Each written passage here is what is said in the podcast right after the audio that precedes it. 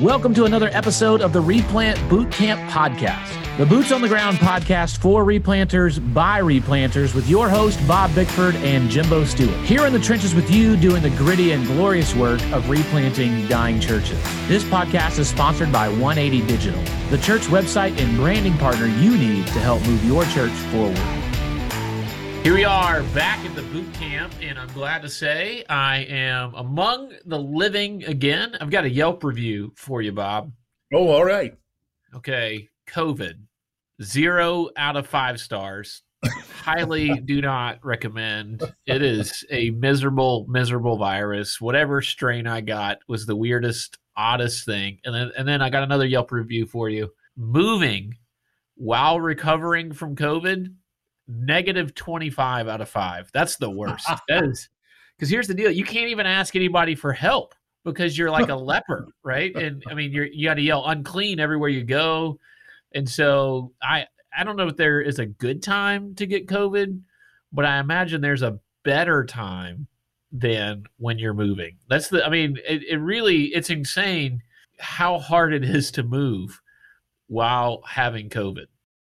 I can't even imagine that in the first place and that you attempted it and did it and are able to have a you know a voice and the energy to do a podcast with me today jimbo just shows what kind of superhuman dude you are.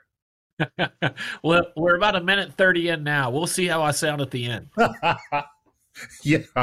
Man covid's no joke. I think everybody knows somebody if it, even if it's not in their own family or themselves personally that has, has had COVID now, right at this point, right? So it is, uh, man. I had it uh, in August.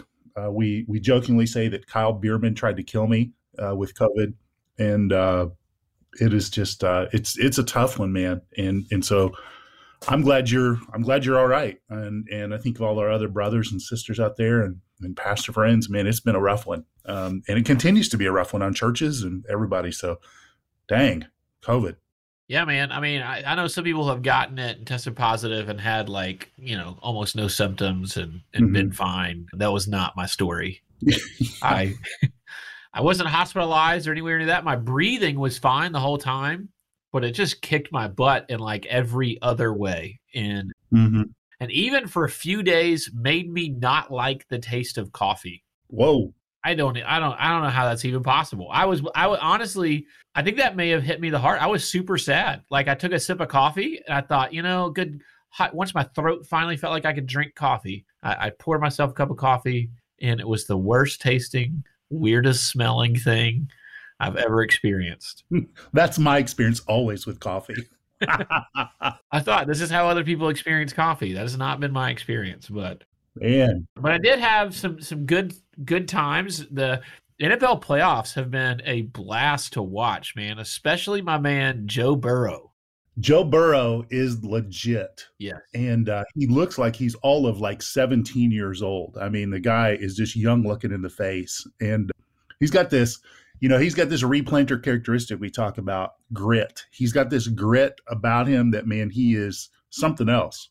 Oh man. And and, and he like the the unfounded eternal optimist, right? To, in order to replant a dying church, you kind of have to believe in the impossible. And anytime they talk to Joe Burrow about all these things he's accomplishing and the Bengals haven't done this since the 80s and all this kind of stuff, he always just dismisses it goes, Yeah, we're not going to talk about all that we're why not us? We worked hard. We've earned this. Mm-hmm.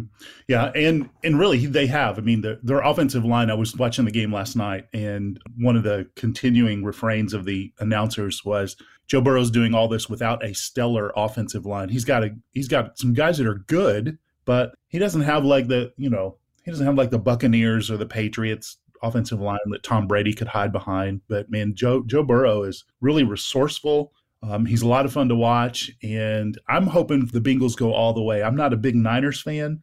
The Niners are playing some really good ball right now, but I'm I'm going to go Bengals all the way. Yeah, I'm going Bengals all the way. You don't bet against Joe Burrow. I think I think he's got it. And after this, maybe we can talk him into you know receiving the Lord and and then becoming a replanter because I think he could do it. yes, he could. He could. Well, man, I appreciate you going without me with the permanent guest host, the professor Evan Skelton. Yes. For last week's episode and jumping in there. You guys did a great job on creating a culture of prayer. I enjoyed listening to that. Before that, though, we were kind of going through the the character of a leader for replanting or revitalization. And we said that there were five key factors to the leadership character of somebody that's going to do well in replanting and revitalization. The character, like who they are, not not necessarily skills uh, based as much as their character. And so we talked about humility, goodwill, empathy, respect, integrity are those factors. And we spent some time talking about humility before. Today I want to talk about goodwill. And goodwill is one of those that it's an interesting word. The dictionary.com defines goodwill as a friendly disposition, benevolence, kindness, or a cheerful acquiescence or consent. But when I was researching this, there's actually a, another definition for goodwill. It's used a lot in uh, business and accounting, especially when someone or a business or a person is trying to buy a business and you're calculating how much that business is worth. Part of what comes into that calculation is what is what is called goodwill, which is an intangible, sellable asset arising from the reputation of a business and its relations with its customers, distinct from the value of its stock, stock and other tangible assets. So, in other words, when you're evaluating how much a company is worth monetarily, and you're going to buy this company, part of what you are going to buy is the goodwill of that company or the reputation of that company and its reputation with its customers and in the market so, in other words, having a character of goodwill as a leader very simply means like you're not a jerk. Like you're a joy and a blessing to be around. Like you're somebody that, and not just that you are a good preacher or that you're a good lead, but like people actually enjoy being around you. Not because you're good at telling stories, not because of what you do for them, but because of who you are. And I think about in the qualifications of an elder where it says being well thought of by outsiders, right? That the good reputation by outsiders and and those sorts of character based things. And so I don't know, just this idea of goodwill. What do you think of when you think of goodwill as a character trait? Permission to make a fast food analogy, Jimbo. Oh, do it. All right. So, when you were describing the business goodwill and the value of that as a non tangible or intangible asset, I thought of two places. Uh, I thought of Chick fil A, uh-huh. and then I thought of Popeyes, right? so, you have Chick fil A, you can roll in there, and man, in the Midwest, it's cold right now, and the Chick Fil A, one of the ones that I attend sometimes or go to, man, the lines are wrapped around the building. They've got probably eight people outside that are bundled up in coats with iPads, and man, Jimbo, they are moving the line. It is moving, moving, moving like crazy, and the whole time they're you know saying my pleasure and thank you, and they're happy, and you know all that sort of thing. Roll into the Popeyes that's near my house, Jimbo. You're not even sure if it's open right? I mean, you're just not.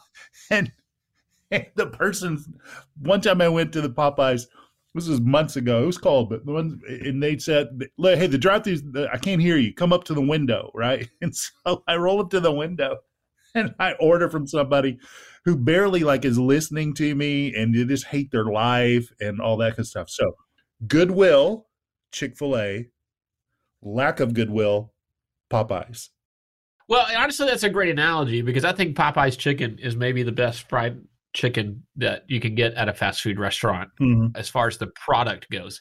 And, and in that same way, to carry that analogy, there are guys in ministry that are skilled and gifted yes at leadership and strategy and preaching and vision casting but when you spend like one-on-one time hanging out with them they're kind of jerks and they're all about themselves and they're not a joy to be around or they make fun of you all the time they're constantly jabbing that's like their the way they show love is by mm-hmm. insulting and making you know, poking fun at you. And not that that can't be done every once in a while, but it's like that's all they do, right? I know guys that I think, God, Yeah. that guy's such a gifted communicator, but every time I talk to them, all they do is is poke fun, and it's like they never they never do anything that feels like it's a blessing to me other than their ability to preach and when i hear them preach i think god wow what a what a great sermon hmm and so here's the deal man maybe you could get away with being a popeyes type pastor at a megachurch. Yes. when when you can staff out all the other relational stuff and you can isolate off and and be away from others and Yeah. and make sure everybody has to get through your secretary and your executive pastor before they get to you.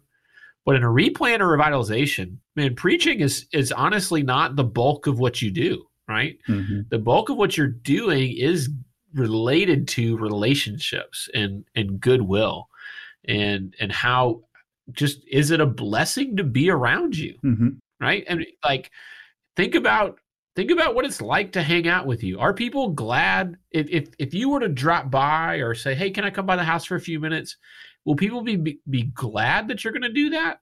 Are, are they going to look forward to that? When you leave do they go man i love that guy. That guy's just Yeah. a blast to hang out with. He's easy to be with. He's Yeah. he's easy to hang out. Like I, I i enjoy that time. And so i've broken this down into five five key factors of what it means to have goodwill right? So i'm going to list them out and then let's dive into whatever ones you want to dive into bob. Sure. so having the character goodwill means you are a joy and a blessing to be around because you one have a generous spirit. Two you practice self-management. Three you maintain emotional regulation. Four you provide specific encouragement to others. And then five you're quick to forgive. I think if you could demonstrate a character that is char- that would could be characterized by those five factors that would be a blessing to be around that would be a joy i- i- to be around Yeah, I, I love those, and I, I I think we ought to you know touch base on them and just in terms of individual and break them out a little bit. Uh, when I hear you say generous spirit, I just think of somebody who is generous with encouragement and uplifting and platforming. And I would also say this, Jimbo, that the person you described to uh, earlier is the the charismatic person who's fantastic on stage and can hold the attention of a room, but often does it at the expense of relationship. Yeah. They'll draw a crowd and but the, what they'll draw is they'll draw an audience that laughs at what they say. Oh yeah. But if you look at the faces of the people that serve with them and are around them often they're the most tired and frustrated people in the room. Yeah. And and a person like that will often go through a lot of staff members a lot of people a lot of volunteers. So they can they can grow a crowd they could maybe even grow a, a replant to to be some size but their their longevity in keeping those people really is difficult because they don't have a generous spirit. I, I love guys who just have this uh, uncanny ability to to make you sincerely and genuinely feel like you are important yeah and that what you say matters. And and I'm not talking in, in like an insincere way by any means here. To, unto something else, right? I'm going to make you feel important, so you'll sign onto my deal, buy my product, be a part of our church. I'm going to make you feel important because generally, I, be, I genuinely I believe you are important because Yeah. you are created by God. You're made in His image. And so I think of people with a generous spirit. It's surprisingly, um, Clifton and I were traveling and we were talking about Rick Warren, and both of us had had up close personal experiences with Rick Warren. And some of our listeners may have too. He's that guy. Like he is, he's this big, loud personality on stage. He's this captivating communicator. But you know what? When when you're with Rick Warren or around him, he's kind of this guy that he may do most of the talking, but but you just kind of sense he does really care about the people that he's around. That's been my experience with him. And so I love that idea, just this idea of, man, we're all in this together. I'm, you know, this is not about position or roles or platform or size of church or anything like that. It, you're just, you're a generous dude and, and you love people and you love to hear from people. Yeah, I, I had a similar experience with Louie Giglio. Years ago, my my wife was an administrative assistant for a nonprofit that planned and organized major ministry events in a in a city area. And so my role oftentimes was the driver, the runner. And so whoever the personality, the guest speaker, the worship leader. If if they needed to run errands or get anywhere, I was this was long before Uber. So I was the Uber. I was the guy who drove everybody around. And so I got to experience a lot of those guys in one-on-one time in the car. And the one that really stood out to me was Louie Giglio because we we spent almost an entire day together because he had a bunch of errands he wanted to run, and it was Matt Redman's birthday, and Matt Redman's uh, British, and they have a running joke between them whether America's better or Britain, and and so we went. So Louie Giglio, Louie Giglio and I went shopping for Matt Redman's birthday and got him like an American flag birthday cake and a Lee Greenwood CD and all these things. But I kept thinking, I'm hanging out with Louie Giglio. I want to learn everything I can from this guy.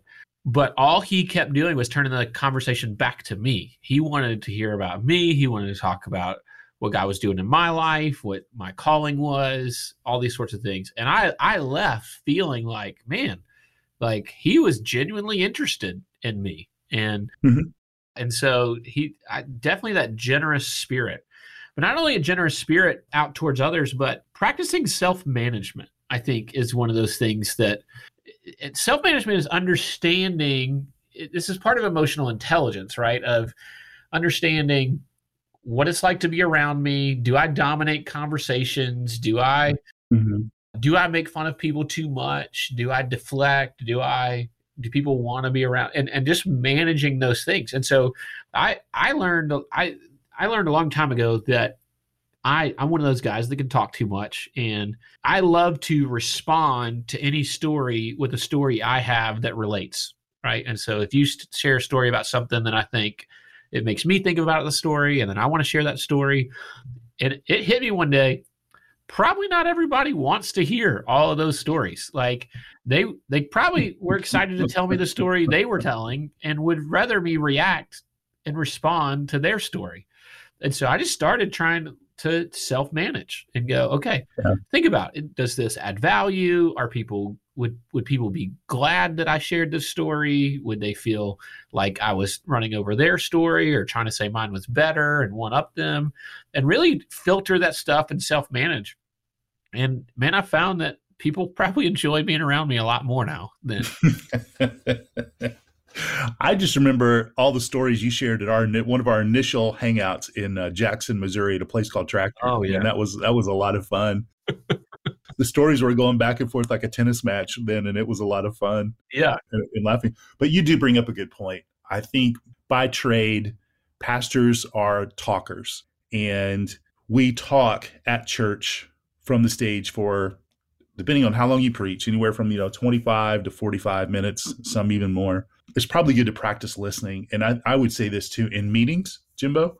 This is a real big important one for replanters. If you're if you're just new on the field, man, be the be the person who doesn't talk first, but the person who talks last, and the person who asks more questions. What are you thinking? How are you feeling? Have you guys tried? You know, what have you done to to try to reach out to the community before? Or, you know, what what do you think the questions our members might be asking are? All these sorts of things. That's that's sort of self regulation rather than or coming in with uh, this idea of like you've got all the answers. Man pull that back. You, you've got the call. There's no doubt about that. You've got the call. But god's placed his people there and some of the answers rely within the body. So it's important to regulate everything that you want to say pull it back listen and and that's gonna man you probably will need to write at the top of your paper in your notebook for the meeting. Talk less and ask questions more, and maybe talk last. Right. So it just this so try that. I, I count I encourage some more guys try that and see see what difference it makes. I tell you where that stood out to me in scripture is I was preaching through the book of Acts and I noticed that there's this moment where they have the Jerusalem council because there's debate over whether Gentiles need to be circumcised or not. And Paul who obviously is a verbose, lots of words. I mean, intelligent. He knew where he stood on the subject, and, and, and there was probably nobody more anti-Gentiles than Paul before salvation. Mm-hmm. But then God calls him to be the apostle to the Gentiles, and he's getting frustrated because there are these Judaizers coming, especially in Galatia, saying that you've got to be circumcised, you got to follow these things.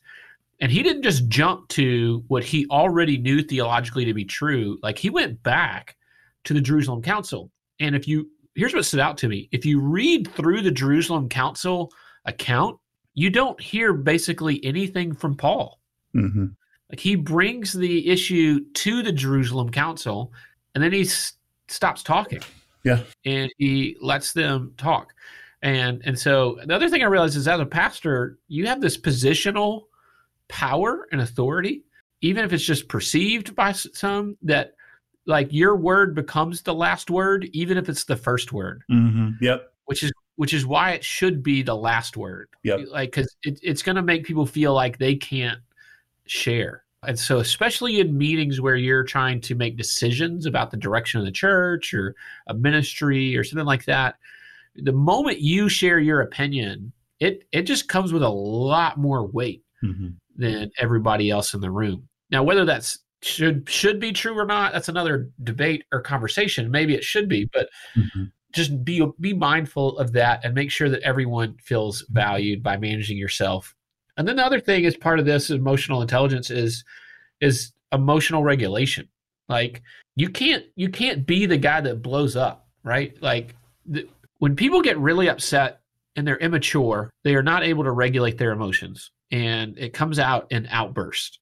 And so what that tells you that outburst is a lack of self-control and a lack of maturity and it's easy for us to want to respond in kind when that happens when somebody comes at that uh, like that to be able to go oh yeah well and then in the same way man there's countless verses in proverbs and in the bible about what it means to just take it and and be calm and and and have a soft response and emotional regulation but also to not like there's the other side of emotional regulation not just in conflict but like not letting it get you depressed. Try, you know, knowing where your identity is, knowing where your value is, knowing where your worth is will allow you to be a more emotionally regulated person. Yeah, I I think of another instance that I was a part of a staff team and we were discussing something. I can't even remember what we were discussing, but I I can get wound up and communicate with a lot of passion, right?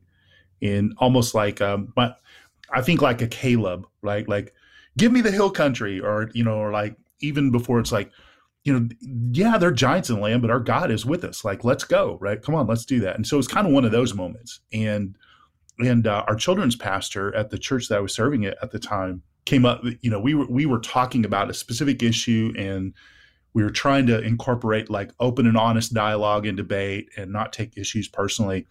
And so she felt like my passion was so strong that for her it was diminishing her. And so I, I learned from that experience. Okay, there's a time to really speak with passion but there's also a time to, to be aware of the room if you're speaking with some passion and and i have a tendency to be direct too at times and with my high d personality so high d directness combined with passion is like a steamroller in the staff room Yeah. right Yeah.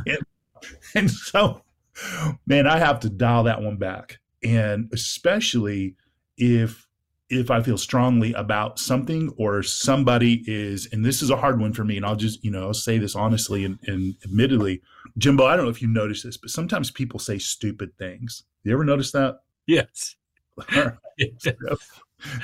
you know, I'll be in a meeting and somebody just say something that's just like, oh man, that is, I can't believe, like, I just can't believe. And it's, you know, I just, I'll leave it at that. And so there inside of me, this war is like raging to in a couple ways. One is like, I can't let that stupid thing be the last word to be said. I can't believe they said that. Like they're on staff. Like, come on, man. Like, you know, that sort of thing.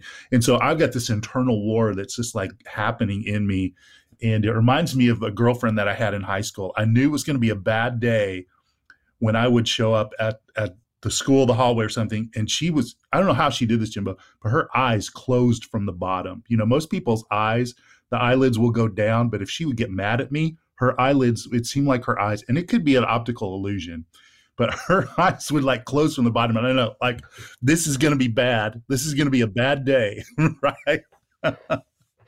all that to say, I'm like in a staff meeting, and man, I could. Some a couple of my friends at this one church, like, bro, we know like that. That guy was like when he said that, that was like twisting you out, and and uh, we could just see it brewing in you. But thanks for not like unloading on him, right? I think, and that's the thing is like nonverbal communication, verbal communication. This whole idea of man, you have got to be, and it's hard.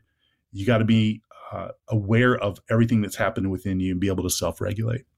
All right. So after emotional regulation, I would say provide specific encouragement to others. Yep. I, tr- I try to tell my kids all the time how proud I am of them or how much I love them. And my oldest son, out of the three, probably deals with a low self esteem more than the others. And, and he, uh, I'll say, buddy, I'm so proud of you. And he'll go, for what? like, like years ago, he started that and it hit me like, man, he he doesn't just need me to say I'm proud of you or I love you. He like he wants he wants specifics. So even like when he plays sports, he he wants to know, hey, what can I work on? What am I good at? Like, and he wants to know specifics. And and really, we're all like that. Like sometimes when people, I think I feel like sometimes there are leaders who read in a book or heard in a conference or on a podcast somewhere, hey, you need to be encouraging, or people will get frustrated working under you. And so they just all the time will say, You guys are so great, you're doing a great job. But they never like give specifics. And eventually, once you give general praise enough, it it really loses a lot of weight and power because it feels like it's fluff. And so there's a lot of power when you can say, Hey, you did a really great job leading that specific ministry outreach, or the way that you were sharing the gospel with that guy or I mean, you're such a good neighbor. Like I always hear about how much you're loving your neighbors or mm-hmm. you're so hospitable. Or like giving specific encouragement is so much more powerful than general encouragement. Mm-hmm. Yes. I, I think it is important to do that because as our good buddy Mark Hallock says, one of the things we lack most in the culture that we live in is specific encouragement, encouragement in general but specific encouragement. So I, I think that you're right on. And then lastly, it would be to be quick to forgive. Man, just don't be known as a guy who holds a grudge. People are going to hurt you. People are going to disappoint you. People are going to betray you. And replanting and revitalization, I mean, that's just the truth. It's just going to happen. Mm-hmm. And you've got to figure out what you what you got to do to understand how much you've been forgiven so that you can be prepared to forgive others. Because if you become known as a guy that once you cross them, you're kind of done and blacklisted, man, you're no longer a joy to be a, a, blessing around. You're a joy and a blessing to be around. And that's, again, what does it mean to have goodwill? It's, man, I like being around that guy. He has goodwill. He, mm-hmm. He's encouraging. He, he listens to me. He has a generous spirit. He's well, he self manages and he seems emotionally like really stable. And then I've messed up and he's quick to forgive me. And so, pastor, as you as you lead, yes, you need to be a good preacher. Yes, you need to have good strategy. Yes, you need to be a good evangelist. Yes, all those skill based things. But you also just need to be a joy to be around and like don't be a jerk be be a blessing have be a guy that has goodwill for others love the list. One practical application. Just take these bullet points, and then what I would say is sit down with either uh, a person you really trust, an elder you really trust, or maybe even your spouse, and just say, "Hey, which of these am I practicing well, or am I, am I exhibiting well, and which of these maybe would be helpful for me to work on as I lead?" And then use that as a, as a good constructive feedback again from a person you trust to uh, launch you into efforts to to you know be more a person of goodwill and uh, see how that makes a difference in your church and your relationships and your staff and your elders and your deacons and and the people around you. Excellent. Hey we hope to see some of you guys in new orleans in just a, a, week or, or two two weeks and it's sold out. It's maxed out. So we're so excited. It's going to be a great time together. Look forward to talking to you guys next week have a blessed day and be a blessing and a joy. Thank you for listening to this episode of the Replant Bootcamp Podcast, a resource for replanters by replanters. If you enjoyed this episode or found it to be helpful for you and your ministry, please help us get the word out by subscribing, sharing, and leaving us a review on your favorite podcast listening platform. This podcast is sponsored by 180 Digital. 180 Digital is a team of design, development, and marketing experts that love working with churches big and small. Check out 180.church, O N E E I G H T Y dot church to learn more about how 180 can help your church move forward.